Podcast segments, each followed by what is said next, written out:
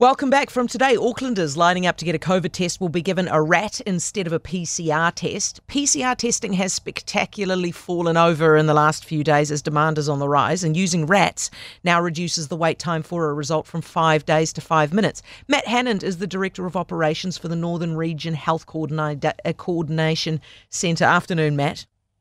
Kia ora, Heather. So is it absolutely everybody lining up gets a rat, they don't get a PCR?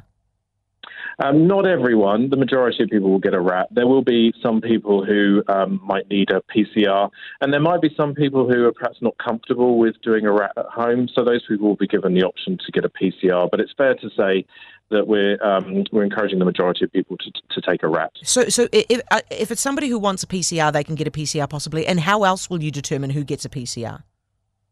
Although there might be a special set of clinical circumstances, perhaps a sort of uh, a vulnerable household or something where um, just having that uh, PCR result will just help with the onward management of the case. But I think in the majority of cases, it's gonna it's gonna be a rat.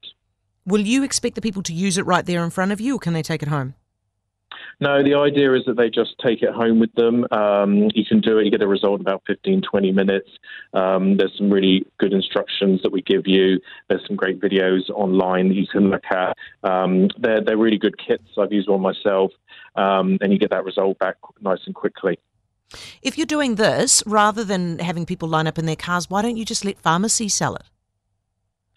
Look, I think just at where we're at in, in the in the rollout, um, we're focusing on just getting them out through the CTCs, um, and I'm sure the government's looking at other options as, as it goes forward. But this is just where we're at in the in the particular phasing of the of the, the rollout for, for Auckland. Are you worried about it being a bit of a free for all, Matt? Because at the moment, businesses who are listed as critical have to have like five different forms of ID and all kinds of a schlep to try and get their hands on Ministry of Health supplied rats. They're just going to come to you now, aren't they? Um, well, we supply those as, as well through some of our sites, um, mm-hmm. and we're mm-hmm. trying to make that process as, as simple as forward, do a, as straightforward as possible.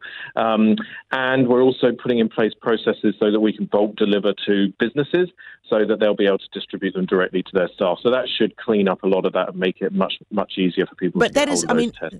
that is logically what is going to happen, isn't it? Rather than going and bringing your five pieces of info to show that you are in fact a critical worker and so on, you're just going to turn up with you guys and say, "I'm a close contact, can rat?"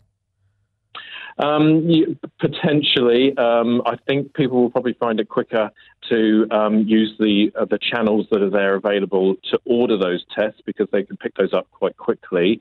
Um, that really is uh, a channel that's there to support those critical workers. Um, and as I say, the, the employers will get those directly, which means that they can get them to their employees really quickly. Um, that would probably be easier for them uh, in the long run. Is it going to speed up the queues, by the way? Yeah, look, I think we've had, we're, we're, three days into this, we've had another really big day in, Auckland, uh, high demand. Um, I think the processes will get quicker when people get familiar with what they need to do. We're suggesting to people if you can bring your NHI number with you, that's going to speed it up as well. It doesn't matter if you haven't got it, um, but that would be really helpful.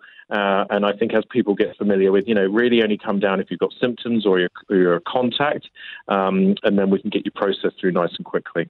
Brilliant stuff, Matt. Thanks so much. Matt Hannant, Director of Operations, Northern Region Health Coordination A mouthful, eh?